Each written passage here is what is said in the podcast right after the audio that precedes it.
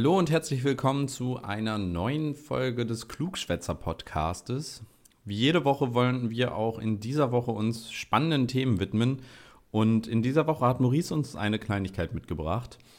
Wir haben in der letzten Woche ja schon herausgefunden, dass wir mittlerweile keine Ahnung mehr haben, was der andere uns präsentieren wird. Und auch diese Woche ist es so, nur ich habe den kleinen Hinweis bekommen, es passt ganz gut in das, was wir uns letzte Woche angehört haben. Von daher übergebe ich das Wort an unseren ehrenwürdigen Maurice. Hallo, guten Tag. Und tatsächlich, wie du schon angekündigt hast, es passt ähm, ja, wie Faust auf Auge schon fast. Und ihr werdet auch merken, warum. Ich möchte gar nicht so viel vorwegnehmen. Und zwar, ich möchte gerne mit einem kleinen Audio-Input anfangen. Und das ist etwas, was wir uns einmal gemeinsam anhören und dann möchte ich mit dir darüber reden, um zu rauszufinden, ob du vielleicht eine Ahnung hast, was das sein könnte. Und äh, wir spielen das jetzt einfach mal kurz ab und ab geht die Post.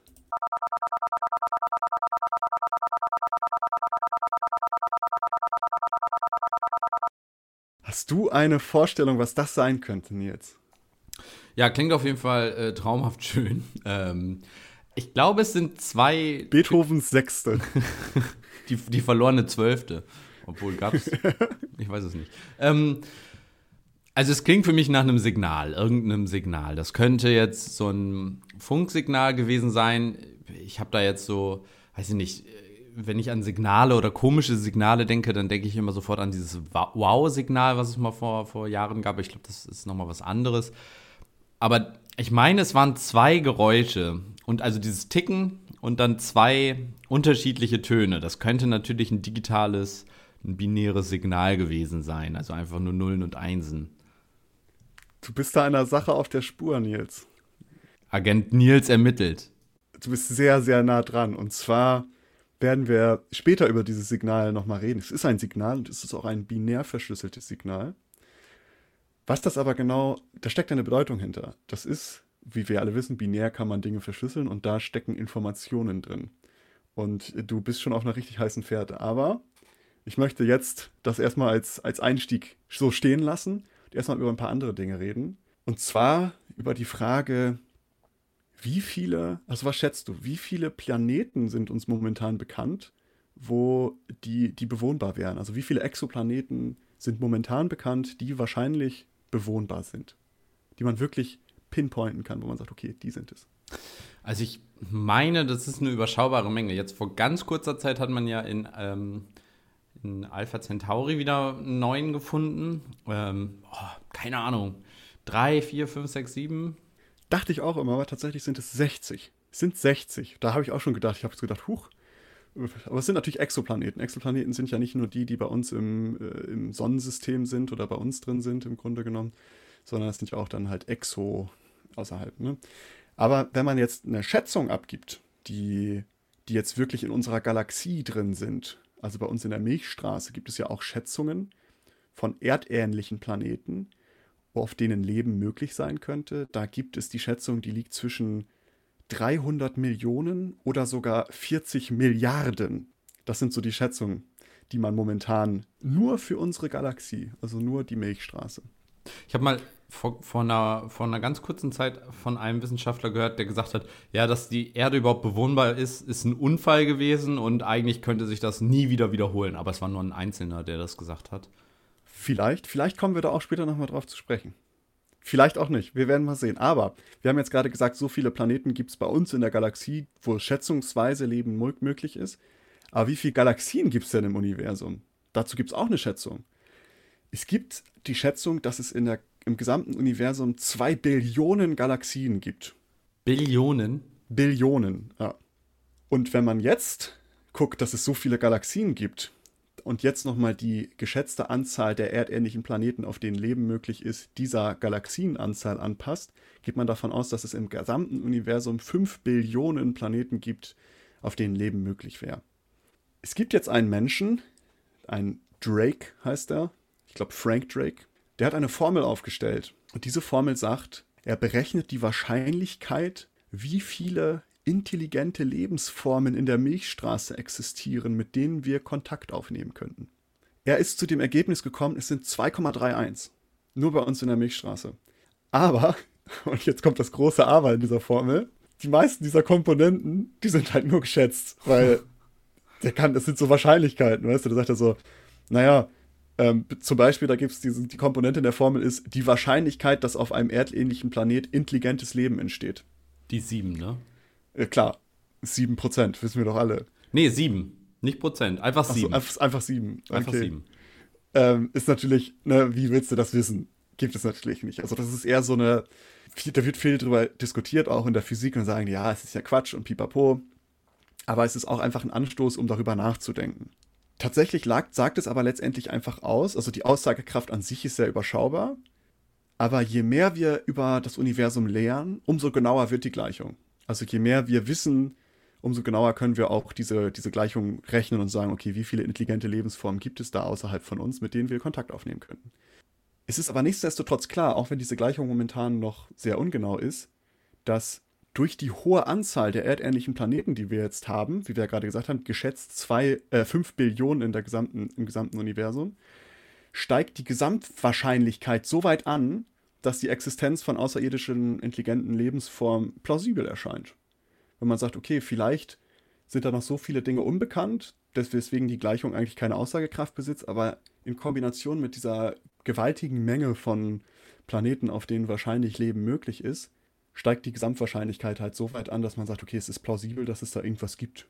Egal, also egal wie gering im Einzelnen die Wahrscheinlichkeit ist, dass auf irgendeinem Planeten Leben entsteht. Also auch intelligentes Leben. Wir müssen ja auch gar nicht mehr den Beweis liefern, dass es tendenziell möglich ist. Also so intelligent wie wir sind, so intelligent ist auf jeden Fall theoretisch möglich. Es ist ja jetzt nur noch dann tatsächlich Wahrscheinlichkeitsrechnung. Genau, und das, ähm, da stellen wir uns ja eine Frage, okay, wir reden jetzt über intelligente Lebewesen. Gibt es überhaupt irgendwo Lebewesen, die man in der Galaxie schon entdeckt hat, also Bakterien oder was weiß ich? Bis dato hat man noch nichts gefunden. Man hat nirgendwo irgendwie was gesehen. Es gab mal auf so ein paar Meteoriten, gab es mal so ein paar so Kuhlen drin, die so typisch für Bakterien sind, wenn die ihre ätzenden Gase oder was auch immer abgeben, dass sich da so bestimmte Verformungen drin bilden. Aber man hat nie irgendwo was finden können bis jetzt, wo man sagen kann, okay, da ist jetzt ein Lebewesen, geschweige denn eine intelligente Lebensform. Also da gibt es nicht. Nicht mal Kakerlaken, die ja sonst ungefähr alles überleben, irgendwie den atomaren Blowout überleben, die aber nicht mal im All findet man die schwach. Wie heißen denn nochmal diese Bärentierchen oder so? Ach so, ja, die sind ja nochmal krasser. Ja, ja die, die sind, in Vulkanen Magma überleben. ja, die so. brauchen noch keinen Sauerstoff und nichts, die sind ja. super krass. Haben wir es eigentlich mal getestet, die ins All zu schicken, um mal zu gucken, was da so abgeht?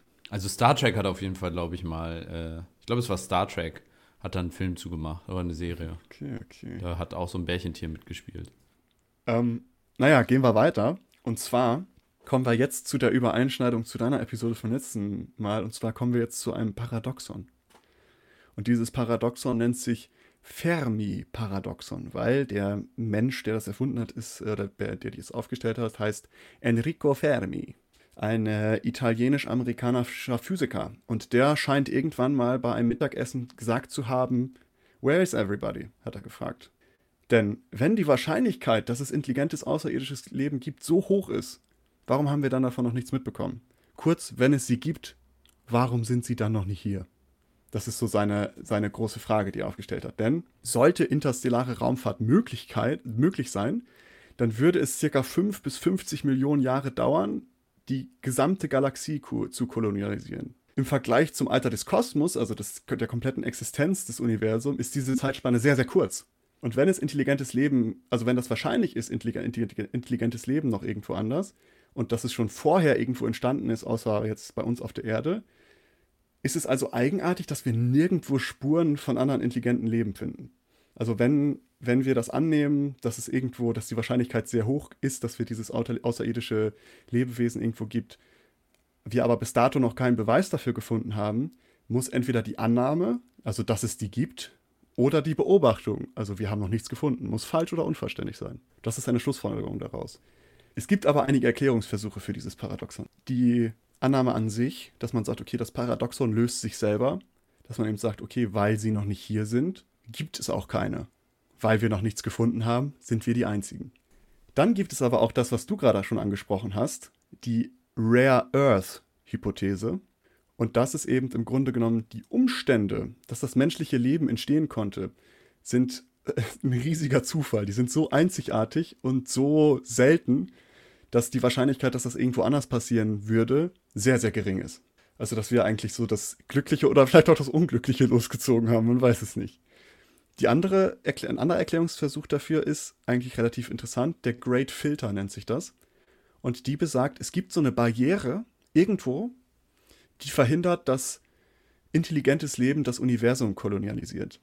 Es gibt irgendwo so eine Barriere. Entweder liegt diese Barriere direkt am Ursprung von intelligentem Leben, also dieser, dass überhaupt Intelligenz entsteht, also dass sich irgendwas entwickelt, woraus Leben entsteht und dann irgendwo, entweder liegt das da, wo Bakterien plötzlich oder irgendwelche Einzeller existieren, oder es liegt da von dem Sprung vom Affen zu Menschen. Irgendwo liegt so ein Filter. Somit, wenn der da irgendwo liegen würde, wären wir die einzige e- Existenz, die es gibt. Wäre das dann so eine Art menschgemachtes klingt jetzt doof, aber so ein von irgendwem er erschaffener Filter oder wäre das eher zu sehen als eine Art von ähm, physikalischer Filter, der verhindert, dass ähm, eben sich die Evolution, dass die weitergehen kann? Genau, das ist im Grunde genommen so eine, da spielt diese Rare Earth-Hypothese auch mit rein, dass sie jetzt sagen, okay, es ist sehr unwahrscheinlich, dafür müssen so viele Dinge vorliegen, dass dieser Filter vielleicht sein kann, dass irgendwie Sauerstoff, dass Photosynthese entsteht oder irgendwie sowas, weißt du, dass irgendwie Sauerstoff plötzlich benutzt werden kann, um, um Stoffwechsel zu zu machen.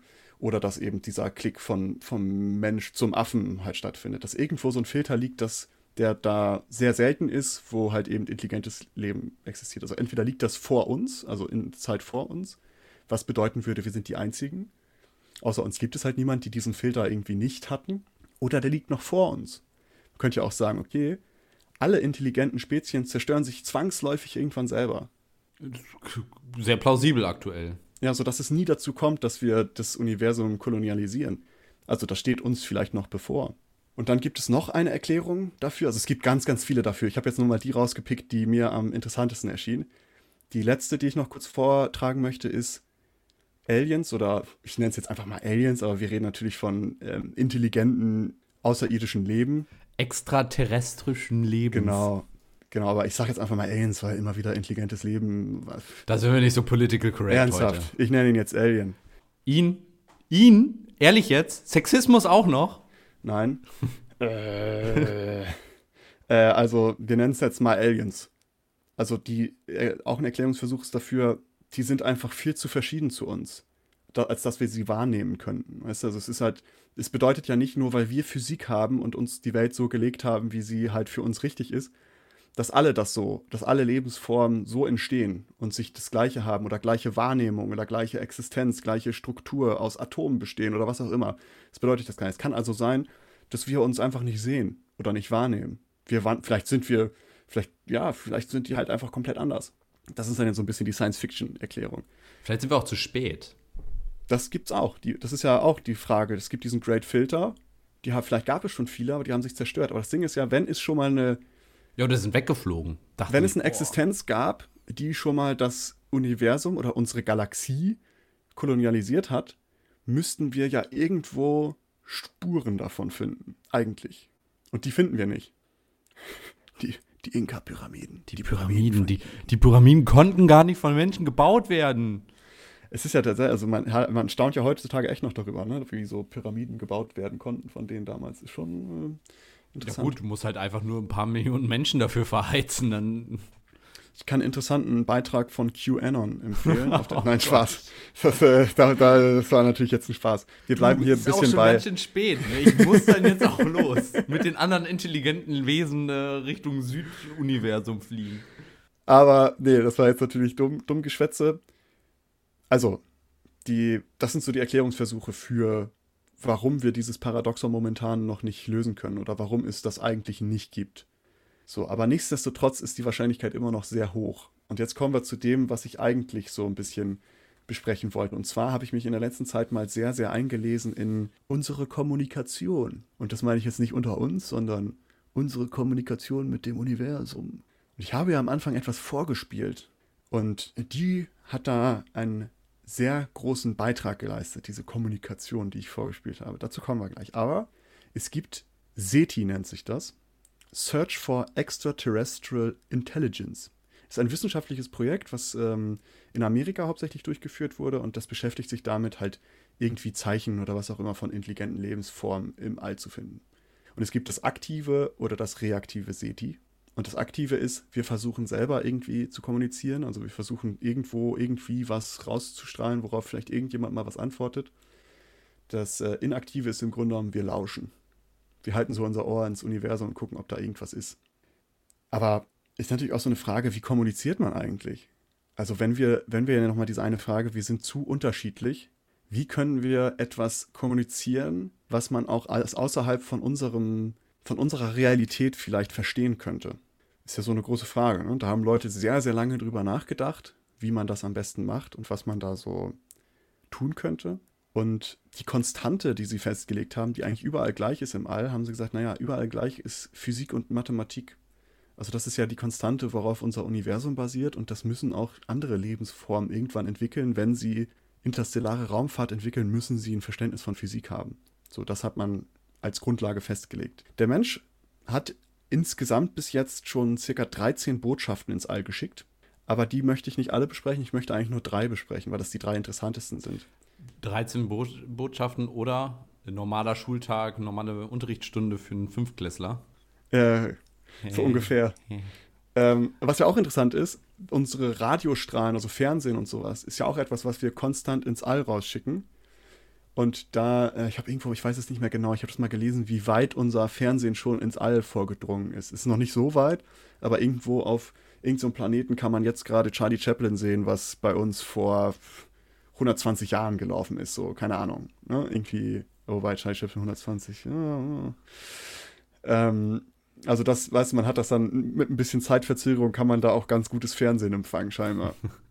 Aber es ist krass, wenn du dir das überlegst, wie weit so ein Signal dann fliegt. Die Frage ist natürlich, in, inwieweit das äh, schon gestört wurde dann auf dem Weg. Da ist man, mhm, weiß nicht, Asteroid durchgeflogen, da hast du mal wieder eine Interferenz im Bild. Ja. Muss man wieder eine Satellitenschüttel wackeln. Wie man es von früher kennt. Ja. Aber ich möchte jetzt über diese drei Beispiele mal sprechen, was wir, was wir schon so an Botschaften ins All geschickt haben, in der Hoffnung, dass das vielleicht irgendwann irgendwo mal jemand findet. Die erste, und das kennen vielleicht viele, die Pionierplakette von 1972. Und ich weiß nicht, ob ihr die Pioneer 10 und die Pioneer 11 was sagen. Das sind so zwei Raumsonden, die ähm, dann ins All geschickt wurden. Und die haben zwei mit Gold beschichtete Aluminiumplatten an Bord. Die wurden von der NASA entwickelt und auch von diesem Drake, der diese Wahrscheinlichkeitsrechnung aufgestellt hat, der war da auch mit involviert und Carl Sagan. Ich weiß nicht, ob euch das vielleicht was sagt, aber Carl Sagan ist so einer der großen Universumsdenker, der da viel drüber nachgedacht hat, viele Dokumentationen zugemacht hat und so weiter und so fort. Also es wird von hochkarätigen Physikern entwickelt und diese Plakette, die habe ich auch in den Show Notes mal reingelegt. Die können wir uns jetzt mal gemeinsam anschauen. Ich fasse mal den Inhalt zusammen. Es zeigt eine, einen nackten Mann und eine nackte Frau. Es zeigt die Silhouette der Pioniersonde es zeigt die Position der Sonne in Relation zu 14 Pulsare. Das ist so ein, so ein Mechanismus, wie man im Grunde genommen durch bestimmte Radiowellen, die von bestimmten äh, Objekten im All ausgesendet werden, die erzeugen Pulsare. Und wenn man diese Pulsare so zusammenzieht, sieht man da im Mittelpunkt, dass die Welt sich da befinden muss, die Erde. Ähm, dann zeigt es auch nochmal die Reiseroute der, der Raumsonde. Also da hat man das Planetensystem dargestellt, das Sonnensystem mit den damals noch acht Planeten und die Reiseroute, die die Raumsonde genommen hat, also wo die so lange gedüst ist. Und jetzt kommt was sehr Interessantes oben im Bild. Oben links findet man so zwei Kreise mit so Strichen drin und sowas. Und die haben ja überlegt, okay, was, wie kann man sich auf etwas einigen, wie man miteinander kommunizieren kann. Und die haben gesagt, okay, was gibt es im All am meisten? Es gibt Wasserstoff. Wasserstoff ist, sehr, ist ein sehr simples Element und das gibt es sehr häufig und wenn es intelligente Lebenswesen gibt, die werden Wasserstoff gefunden haben. Und das, was man da sieht, das nennt man die Hyperfeinstrukturübergang eines Wasserstoffatoms oder die HI-Linie. Und das ist jetzt was sehr Interessantes und zwar diese HI-Linie ist so die charakteristische Radiostrahlung eines neutralen Wasserstoffs, weil der Proton und Elektron im Kern des Wasserstoffs haben einen Spin. Da haben wir auch letzte Woche schon ein bisschen drüber geredet, als du mit der Quantenphysik, darum haben wir hier nochmal eine Übereinschneidung. Die haben einen Spin. Das sind so quasi kleine Magneten, die halt irgendwie so da durch die Gegend düsen. Und dieser Spin kann entweder parallel sein, also dass sie sich parallel spinnen, sage ich mal, oder antiparallel. Es ist je nach Ausrichtung, wie die sich drehen, ist die Energie größer. Also wenn die sich parallel drehen, ist die Energie größer. Wenn sie sich antiparallel drehen, ist die Energie kleiner. Es kann sein, dass sich dieser Spin spontan ändert. Und sollte diese, diese, dieser Spin sich spontan ändern, wird eine Frequenz freigesetzt. Eine Frequenz von 1420,406 Megahertz wird abgestrahlt, die eine Wellenlänge von 21,106 Zentimeter hat. So fragt ihr euch ja, warum erkläre ich das jetzt alles? Weil damit haben sie gesagt, wenn es intelligente Lebensformen gibt, die werden dieses Wasserstoffatom kennen, die werden wissen, wie dieser Spin da drin ist und damit können wir dann eine, können wir uns auf eine Standardlänge festlegen und auf eine Standardzeiteinheit. Weil wir können ja nicht hinschreiben und sagen fünf Minuten. Vielleicht kennen die keine fünf Minuten. Vielleicht kennen die auch keine Zentimeter. Aber wenn die dieses Wasserstoffatom kennen und den Spin da drin, haben die, die Wellenlänge werden die auch irgendwie kennen. Sie werden es vielleicht anders bezeichnen. Damit hat man eine Standardlängeneinheit, weil die Wellenlänge ist 21 Zentimeter. Und man hat eine Standardzeiteinheit, also die Periodendauer dieser Frequenz, dieser 100, äh, 1420 Megahertz, die abgestrahlt werden. Diese Einheiten hat man auch in der kompletten Darstellung dieser Plakette benutzt. Man hat also gesagt, okay, die, wie groß die Menschen da sind, ist in Relation zu diesen Standardlängen, die man mit diesem Wasserstoffatom-Spin im Grunde genommen festgelegt hat. Hm. Denn ja, das, weil man halt eben sagt, alle anderen Zeiteinheiten und Längen, die uns so geläufig sind, die sind halt selbst erschaffen. Das heißt nicht Total. unbedingt, dass andere intelligente Lebewesen das verstehen würden. Zeit vor allen Dingen werden die definitiv nicht, wie wir auf der Erde haben, denn die Zeit ist ja an unsere Erde gebunden. Aber auf der anderen Seite muss ich mir gerade, frage ich mich gerade, also das kann wirklich nur von irgendwelchen Super-Nerds sich überlegt worden sein, weil versuch mal mit dem Ding mit irgendeinem anderen Menschen zu kommunizieren. Das muss doch nicht mal ein Außerirdischer sein. Das reicht ja schon, wenn du versuchst, damit mit jemandem auf dem Planeten, auf dem gleichen Planeten, aus der gleichen Spezies zu kommunizieren. Und es kriegt trotzdem keine Sau raus. Nee, das, das ist auch eine große Kritik, weil viele Wissenschaftler haben dann versucht, das zu entziffern alles. Und das haben sie auch nicht geschafft. Also auch hochkarätige Wissenschaftler haben nicht gecheckt, was genau das jetzt bedeutet. Ebenso haben halt auch Leute gesagt, die, auf dieser Plakette sieht man unten ja das Sonnensystem und die Flugbahn von dieser Sonde. Und haben die auch gesagt, naja, wer sagt denn, dass außerirdisches Leben auch Pfeile benutzen, um eine Richtung darzustellen? Oh ja vielleicht könnt, vielleicht, also die checken ja gar nicht, was das bedeuten soll. Und wer, wer sagt, dass es äh, ein, Plan äh, ein Sonnensystem mit mehreren Planeten ist? Ja. Diese Pulsare wiederum, da sagt man wieder, okay, wenn die Physik kennen, also diese, ne, was ich ja gerade gesagt habe, diese Pulsare, die den Weg zur Erde zeigen, geht man auch davon, okay, okay, wenn sie Physik kennen, dann kennen sie auch diese Pulsare und können sich damit im Weltraum zurechtfinden. Also das ist schon wieder was. Das gleiche, es gab auch einen Riesenaufschrei, äh, im eher konservativen Lager, dass sie gesagt haben, warum sind die Menschen nackt? das ist doch pervers. Warum müssen die nackt dargestellt sein? Und wieso sind die so dünn? Also so sieht doch in, in der heutigen Zeit kein Mensch mehr aus. Die sind doch alle ja, viel fetter. Und auch, dass sie gesagt haben, naja, die, die Hand gehoben, warum macht das unbedingt der Mann? Also es gab auch eine Gender-Diskussion dazu, dass man gesagt hat, warum winkt der Mann und warum steht die Frau nur so daneben? Ist das jetzt schon irgendwie so, eine, so ein Fingerzeichen von wegen, der Mann ist der, der das übernimmt? Oder aber wer sagt, dass eine gehobene Hand auch bei außerirdischen Lebensformen als freundliche Geste empfangen wird? Ist auch so eine Frage. Äh, die, die Frauen und Männer ist ganz lustig, das hat die, ähm, diese Illustration dafür, das hat die Frau von dem Carl Sagan übernommen. Die hat das gemalt und äh, ich finde es eigentlich eine ziemlich coole Plakette, muss ich sagen. Also ich finde, es sieht, ich finde, es sieht ziemlich, ziemlich nice aus. Stimme ich dir voll zu. In Gold würde ich die mir auch hier an der Wand hängen. Ja, ernsthaft. Äh, Habe ich auch nicht, gesagt. Aber ist schnell geklaut dann. So, und jetzt kommen wir zur Arecibo-Botschaft. Ich weiß nicht, sagt dir Arecibo zufällig was? Arecibo, es ist jetzt vor kurzem ein riesen Satelliten, so eine Satellitenschale zusammengebrochen. Ja. Vor so ein paar, und das war diese Arecibo-Satellitenschale, ah. denn die steht in, äh, wo ist denn das noch genau? Irgendwo in Lateinamerika, Südamerika, genau. Und das ist so ein riesen, ah, es war so eine Riesenschüssel, ne? Das hat so ein richtig fettes Ding. Und das ist halt so ein Observatorium da gewesen und die haben ein, eine binär kodierte Botschaft ins All geschossen, also Radiowellen. Das habe ich euch am Anfang vorgespielt, dieses. So. Da hast du jetzt, glaube ich, dich einmal versprochen. Ich glaub, ja, ich habe, glaube ich, jetzt gesagt, äh, wir kommen im Krieg. Aber man kann diese diese dekodierte Nachricht kann man auch als Bild darstellen lassen. Auch das findet ihr in den Show Notes jeweils.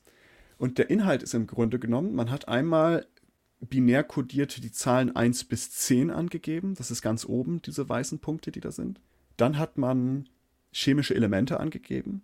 Wasserstoff, Kohlenstoff, Stickstoff, Sauerstoff und Phosphor. Und das sind die Elemente, aus denen die DNS aufgebaut ist, unsere menschliche DNS. Dann hat man auch Nukleotide angegeben, also die Bausteine der menschlichen DNS, Adenin, Cytosin, etc. All die, die hat man auch noch dekodiert dargestellt. Man hat die Struktur der menschlichen DNS, also die Anzahl der Nukleotide des, des menschlichen Genoms und die räumliche Struktur des, äh, der DNS angegeben, diese Doppelhelix-Struktur.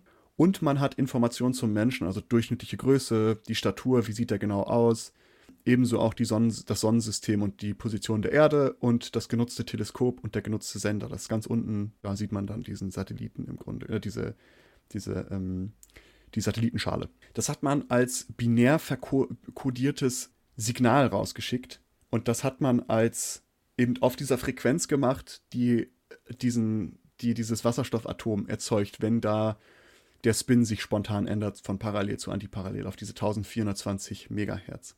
Dazu kommen wir gleich nochmal zu sprechen, auf diese, äh, auf diese Megahertz-Frequenz, weil das ist auch nochmal interessant.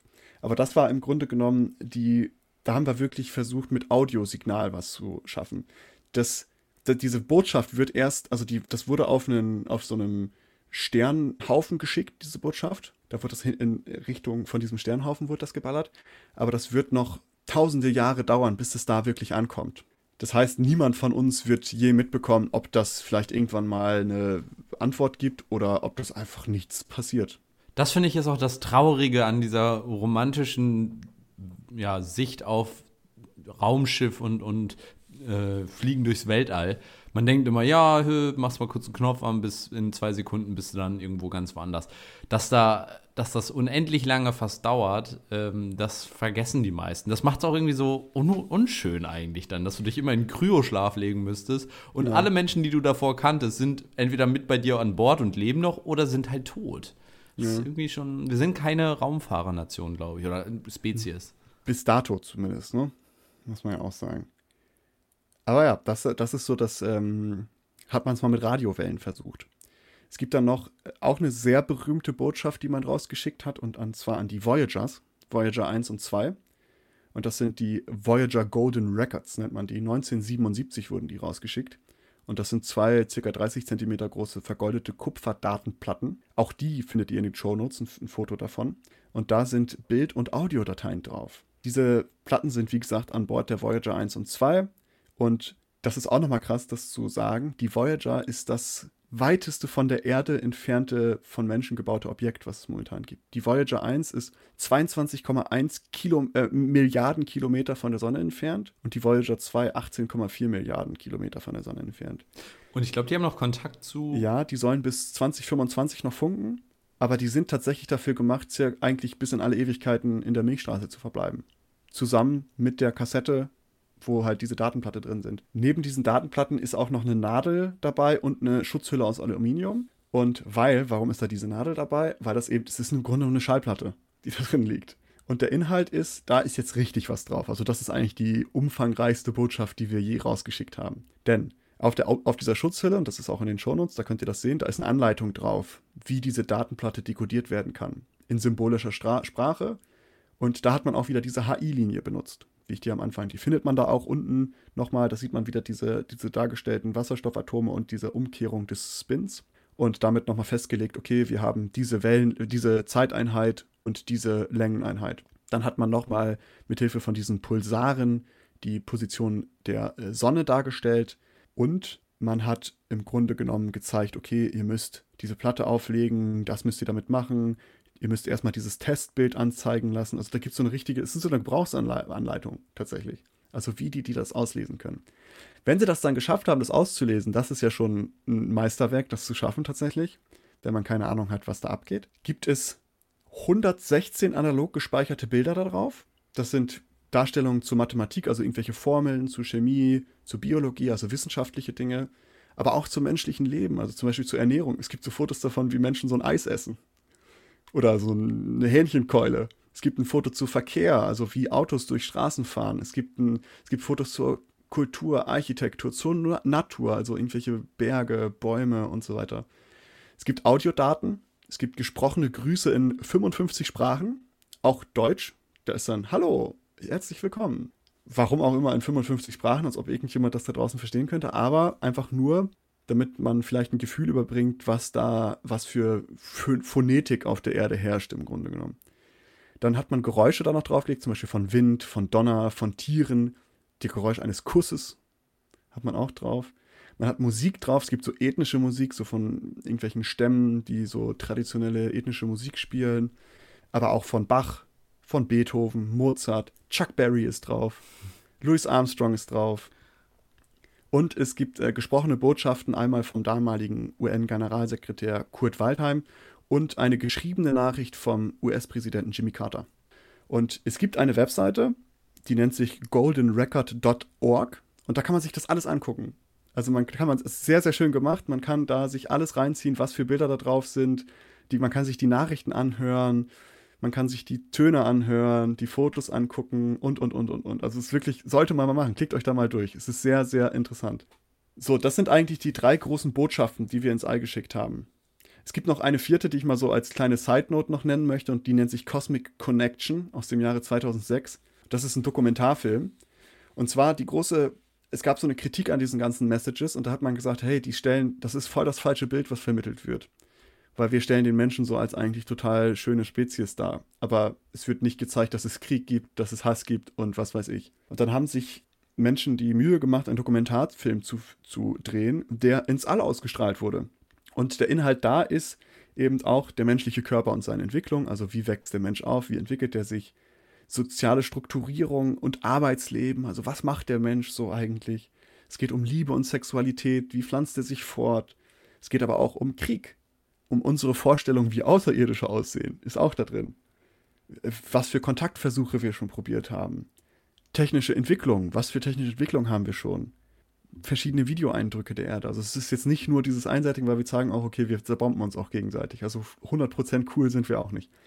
Das wurde einfach so ins All rausgeschickt. Das war so ein Dokumentarfilm. Kann man sich auch im Internet, glaube ich, reinziehen. Cosmic Connection nennt sich der. Ist eine Koproduktion von Arte sogar, glaube ich.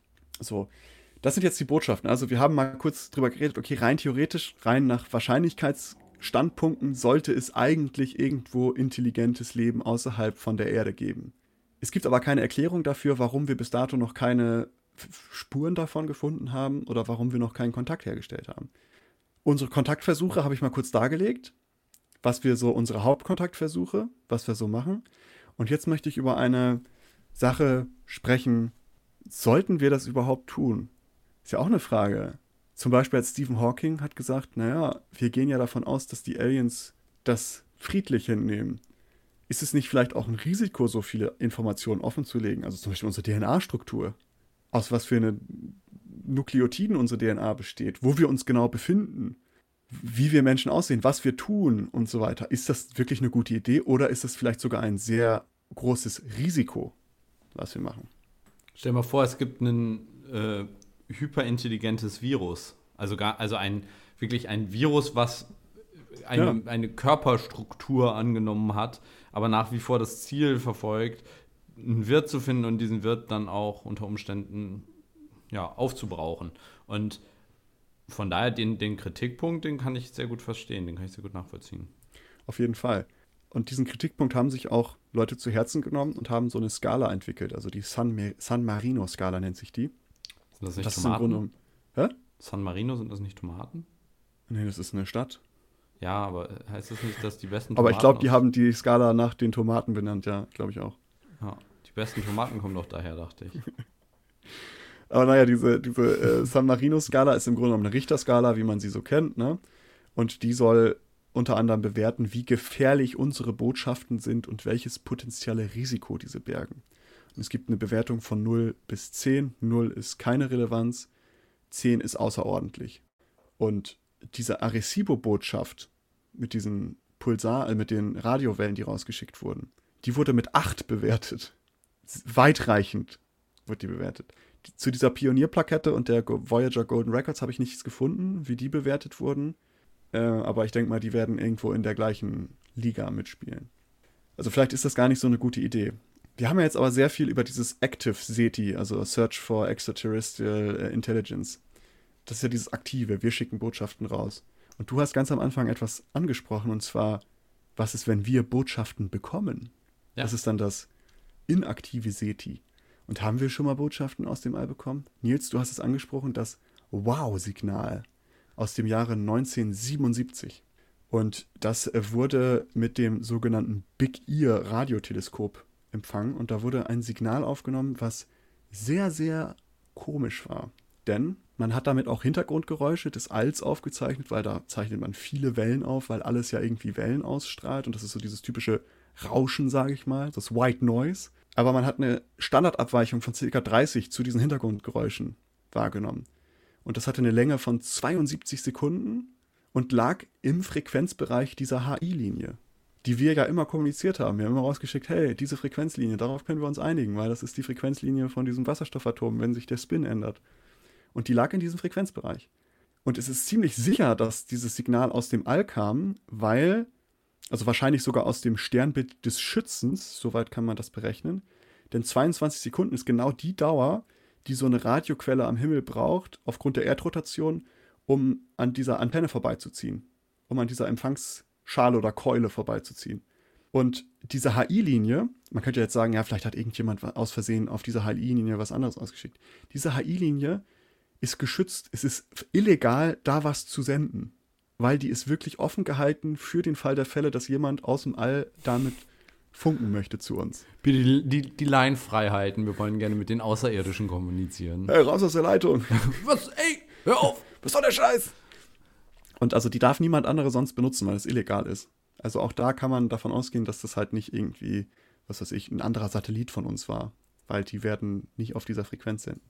Was ja eigentlich sonst immer irgendwie der Fall ist. Genau. Und es gibt bis dato keine Erklärung. Also es gibt keine plausible Erklärung, woher dieses Signal kommt. Es gibt Leute, die haben dann berechnet, ah, okay, das kam von einem Kometen, der damals vorbeigeflogen ist. Das hat man jetzt auch wieder widerlegt, dass man sagt, nee, das kann gar nicht, weil das wäre so und so. Das passt nicht zu dem Signal, nicht zu der Frequenz, nicht zu der Länge. Das heißt, egal wie unwahrscheinlich es vielleicht ist oder wie wahrscheinlich vielleicht auf der anderen Seite, es ist nicht ausgeschlossen, dass das nicht von einer intelligenten Spezies kommt. Es ist nicht ausgeschlossen. Es könnte rein theoretisch möglich sein. Man weiß es nicht. Es gibt keine Erklärung für dieses Signal. Und es gibt auch die Möglichkeit, dass dieses Signal vielleicht Informationen enthielt.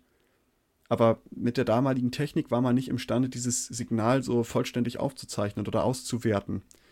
Das war eher so ein Datenblatt, was man bekommen hat. Es heißt auch eine interessante Geschichte, weil die Leute, die das Signal gefunden haben, die haben das nicht die haben das so hobbymäßig gemacht, weil das war eigentlich ein Forschungsprojekt, das wurde abgesägt, weil der USA-Senat gesagt hat, nee, wollen wir nicht mehr.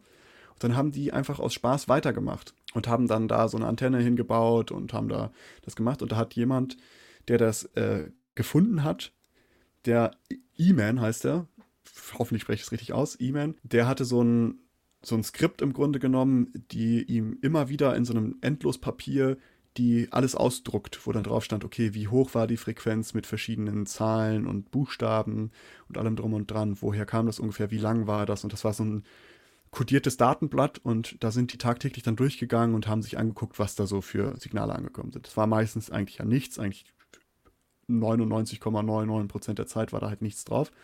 Und warum das Wow-Signal heißt, weil dieser E-Mail ist dann da durchgegangen und hat plötzlich gesehen, Alter, was ist das denn hier? Hat das rot eingekreist und hat einfach nur fett Wow daneben geschrieben mit einem Ausrufezeichen. Und hat es an seine Kollegen und an seinem Direktor oder Chef dann weitergegeben. Und darum heißt es das Wow-Signal, weil er sich einfach nur dachte, wow.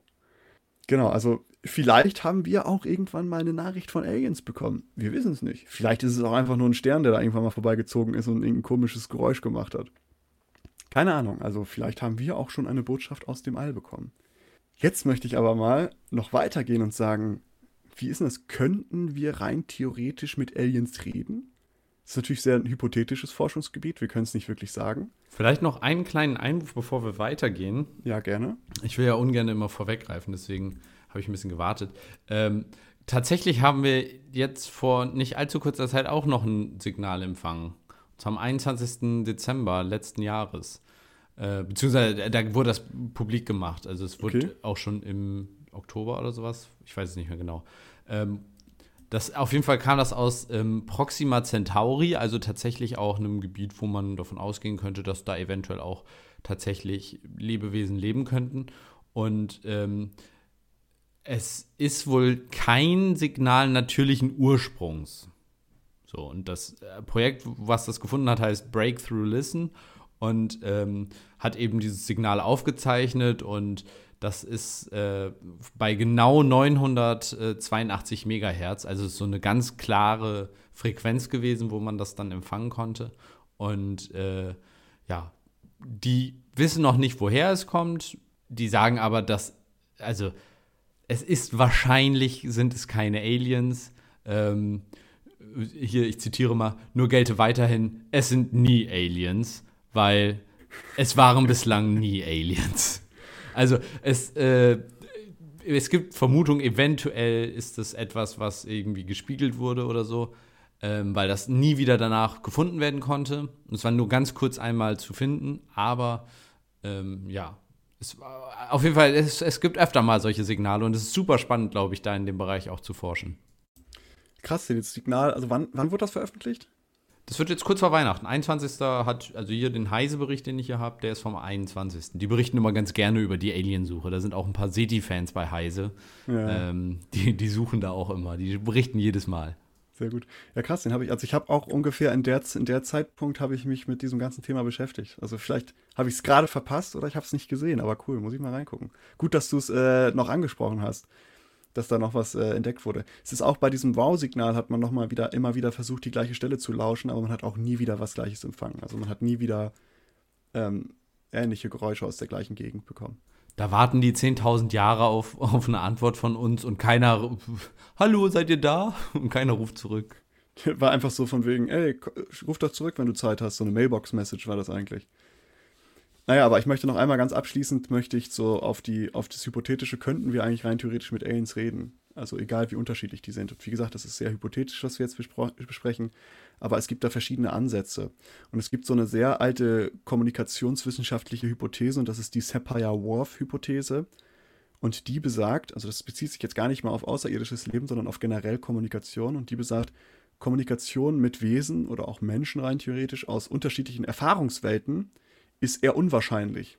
Also, dass wir wirklich so kommunizieren können, dass wir uns gegenseitig verstehen.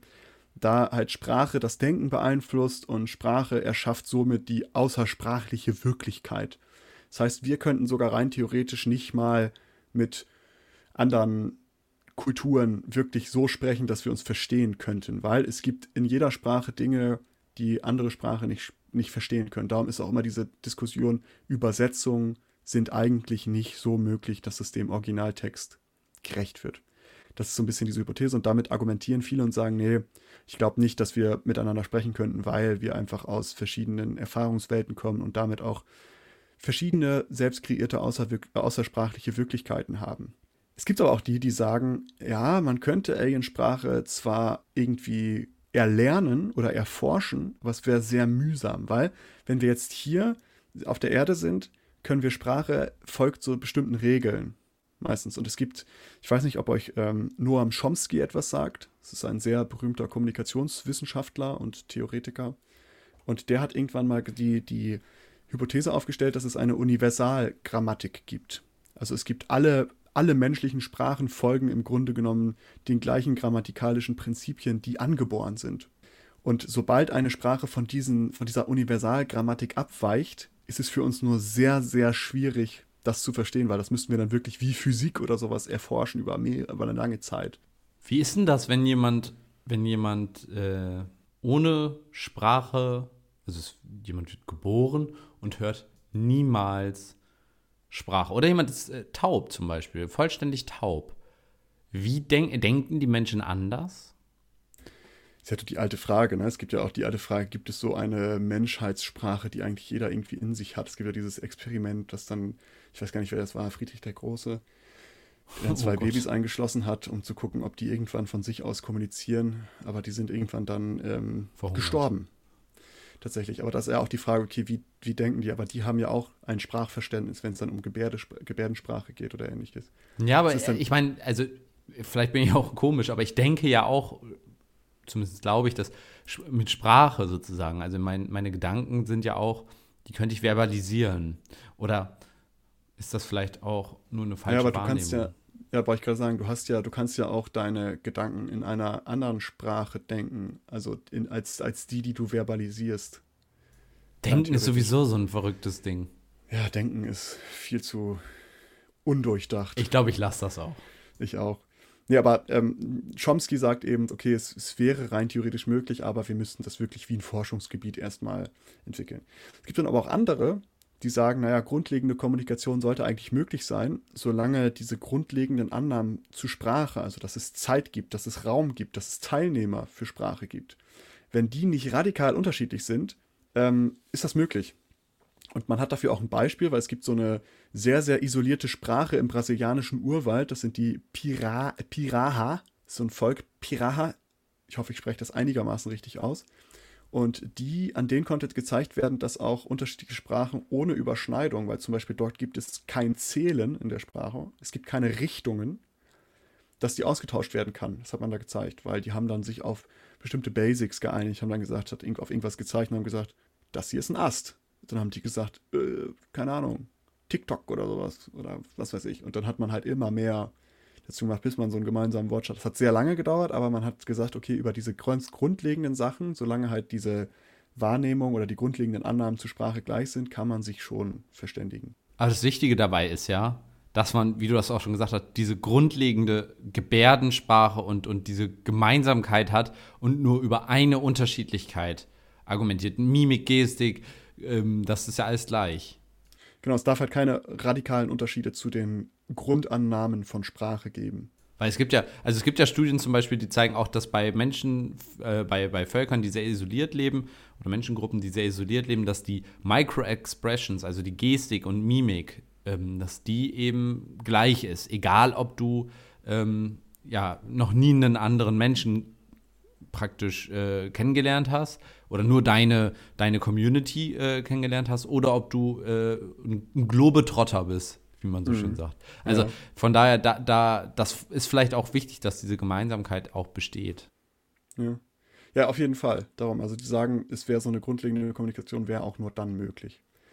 Wer so, ein, so mal eine sehen wollen würde, wie Linguisten rein theoretisch an so eine Aliensprache herangehen würden, kann sich tatsächlich den Film Arrival mal angucken. Denn da haben sehr viele Wissenschaftler dran mitgearbeitet und haben gesagt, okay, da war eine Frau auf jeden Fall sehr involviert. Ähm, Lubin hieß die, glaube ich.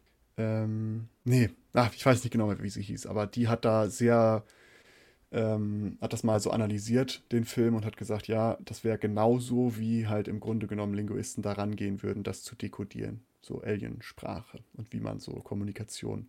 Und darum geht dieser Film halt auch. Arrival geht hauptsächlich darum, wie man mit außerirdischem Leben kommunizieren könnte.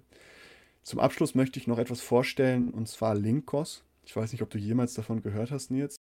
Nee, nee, noch nicht. Hans Freudenthal, es war ein Niederländer, der hat schon vor einer geraumen Zeit hat der eine Sprache konstruiert, die aus rein mathematischen Mitteln besteht und die so simplifiziert, dass man das eigentlich jeder intelligenten Lebensform beibringen könnte. Die halt Mathematik und Physik befolgen. Weil da hat er dann gesagt, okay, wir gehen jetzt komplett von diesen Generalannahmen von Sprache weg, also von Sprache an sich. Wir kommunizieren nur durch physikalische und mathematische Grundprinzipien, die ja rein theoretisch überall im Universum gleich sein sollten. Rein theoretisch. Also das ist so eine äh, konstruierte Sprache, die er dann entwickelt hat, um zu sagen, okay, wenn es irgendwann kommt, können wir das machen. Und bei, dem, bei der Entwicklung von diesem Film Arrival wurde auch sehr, sehr viel mit Linkos gearbeitet. Und kann man sich das irgendwo angucken, anhören? Ja, das kann man sich äh, tatsächlich sehr gut auf der Wikipedia-Seite zu Linkos angucken. Da haben die das mal sehr, sehr gut aufgeschlüsselt. Ich habe da generell mal diese Wikipedia-Seiten überall mal so ein bisschen verlinkt, wo man einfach schnell einen Überblick kriegt. Das sind jetzt vielleicht nicht die, die ähm, Primärquellen, in vielen Fällen, aber ich habe da gesehen, dass die das sehr, sehr gut aufgeschlüsselt haben und darum habe ich da viel mal auch auf äh, Wikipedia ver, Wie schreibt man das? L-I-N-C-O-S, Linkos. Ist tatsächlich ziemlich abgefahren. Der hat dann so mit. Oh. Ja, guckt euch das mal an, das zu erklären, würde ziemlich lange dauern. Also, wenn ihr da Interesse dran habt, schaut euch das mal durch, weil er ist so sehr auf mathematische Grundprinzipien basierend, ist das halt eine Sprache, womit du rein theoretisch auch sehr viel kommunizieren kannst, also sehr ähm, umfangreich. H Inc HB Fragezeichen X 2X gleich B. Genau. HA sagt zu HB, was ist das X für 2x gleich B? Genau, also das ist dann schon ein bisschen abgespaced. Also wenn vielleicht, vielleicht die Leute, die gerne sich mit Mathematik beschäftigen, können sich das angucken. Ich bin da erstmal raus. Ab nächster Woche findet ihr den Klugschwätzer Podcast auch in Linkos. Genau, für unsere außerirdischen Freunde. HB gleich X A wer. So, ich habe Hallo und Willkommen gesagt. Die Frage ist ja auch, ob sie überhaupt Schall verstehen. Also ob sie überhaupt ein Sinnesorgan haben, was Schall wahrnehmen kann. Oder vielleicht haben die 36 Arme und kommunizieren nur über diese 36 Arme. Ja, aber ich meine, so Linkos ist halt auch etwas, was du als Bildsprache machen kannst. Also wenn, du kannst es einmal als ausgesprochene Sprache machen, du kannst es als Bildsprache machen. Du hast halt viele Möglichkeiten damit. Das ist so das, die Oder Duft. Was ist, wenn, wenn die über Duftstoffe, so über wie Tiere, die auch viel über Geruch kommunizieren? Dann äh, müssen wir mal äh, unsere Toiletten gut verschließen. Weil dann Ich rieche riech auf jeden Fall gerade wunderbar. Das, äh, das Öl de Toilette, das Chanel Nummer 5 oder was? 35. Ah, okay. Dem Alter angepasst hast du. nee, aber so viel dazu. Ich habe mich da mal sehr lange mit beschäftigt die letzten Wochen und fand das sehr interessant. Und ich dachte, ey, ich möchte da gerne mal drüber reden, so über was ist eigentlich die, der Stand da, was haben wir gemacht, was für Theorien gibt es. Und ich würde gerne dann einfach eine kleine Schlussbetrachtung, das nochmal sagen, all das, was wir jetzt hier besprochen haben, bleibt hypothetisch. Das ist jetzt nichts Faktisches, außer die, diese Signale, die wir rausgeschickt haben. Die gibt es wirklich. Wir müssen halt abwarten, was die Zukunft bringt. Aber man muss ja auch immer dazu sagen, dass ja immer in der Wissenschaft so, alles ist so lange gültig, bis irgendjemand gezeigt hat, dass das Gegenteil der Fall ist. Oder dass Genau. die. Man zeigt ja in der Regel auch immer nur Sachen, dass Sachen nicht stimmen. Und Genau. vermutet hm, vielleicht, dass etwas anderes stimmt. Also von daher, aber ich finde das super spannend und auch die Frage, die dahinter steht, finde ich unglaublich spannend. Also die allgemeine Frage, gibt es außerir außerirdisches Leben? Wenn ja, wie sieht es aus? Und ist es vielleicht, also wir gehen natürlich immer von diesem, ja, was ist, wenn es böse ist? Aber das liegt ja daran, dass die Natur des Menschen irgendwie so ein bisschen arschig und böse ist. Ähm, stell dir mal vor, die anderen Wesen sind alle irgendwie total nett und total liebevoll und sind so total empathische Wesen, die irgendwie nur zum Glück der anderen ähm, kämpfen oder sich dafür einsetzen. Und nur deswegen haben wir bisher keinen Kontakt gehabt, weil die uns beobachtet haben und die sorgen dafür, dass niemand uns findet, weil wir die wahrscheinlich alle umbringen würden. Das ist tatsächlich auch so ein soziologischer Erklärungsversuch für das Fermi-Paradoxon, dass die sagen, naja, nicht nur weil wir kolonialisieren würden, heißt es ja nicht, dass alle anderen Ja. Lebewesen das auch tun würden. Das heißt, vielleicht gibt es irgendwo welche, aber die haben halt einfach gar keinen Bock, irgendwo anders hinzufahren. Die haben bei Netflix schon alle unsere ähm, Alien-Filme gesehen und haben gesehen, dass wir immer davon ausgehen, dass die uns alle umbringen wollen. Und dann haben die halt alle Angst bekommen. Und jetzt schützen die alle anderen Aliens. Vielleicht ist um uns herum Riesenparty und alle Aliens verstehen sich super gut und alle, ja, nee, mit denen spielen wir nicht. Das sind die Menschen. Die sind komisch. Die töten sich nur gegenseitig und machen ihren Planeten kaputt. Mit denen wollen wir nicht spielen.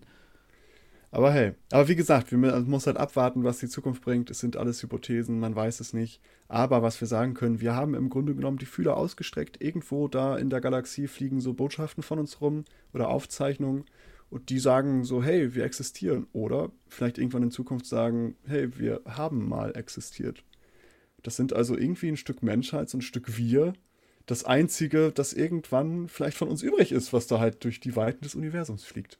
Stell dir mal vor, du bist ein Alienwesen und forscht auch und suchst schon Zeit deiner Existenz nach außerirdischem Leben. Du findest das Signal. Du kannst unendlich lange leben. Du fliegst hin und siehst nur noch so den Schutt, dass wir alles kaputt gemacht haben und nichts von uns mehr. Und du denkst, ach fuck, Alter, jetzt habe ich die uncoolste Alien-Spezies der Welt gefunden. Aber hey, so irgendwas, also irgendwas von uns fliegt da rum. Auch Ja. wenn unsere Erde untergeht, irgendwo fliegt so eine Plakette noch durch die Gegend vielleicht. Irgendwo Abgefahren. ist noch so ein Radiosignal, was vielleicht irgendwo irgendwann mal aufgenommen wird und Leute fragen sich, okay, und irgendwann wird es vielleicht dekodiert und man weiß, wir haben mal existiert.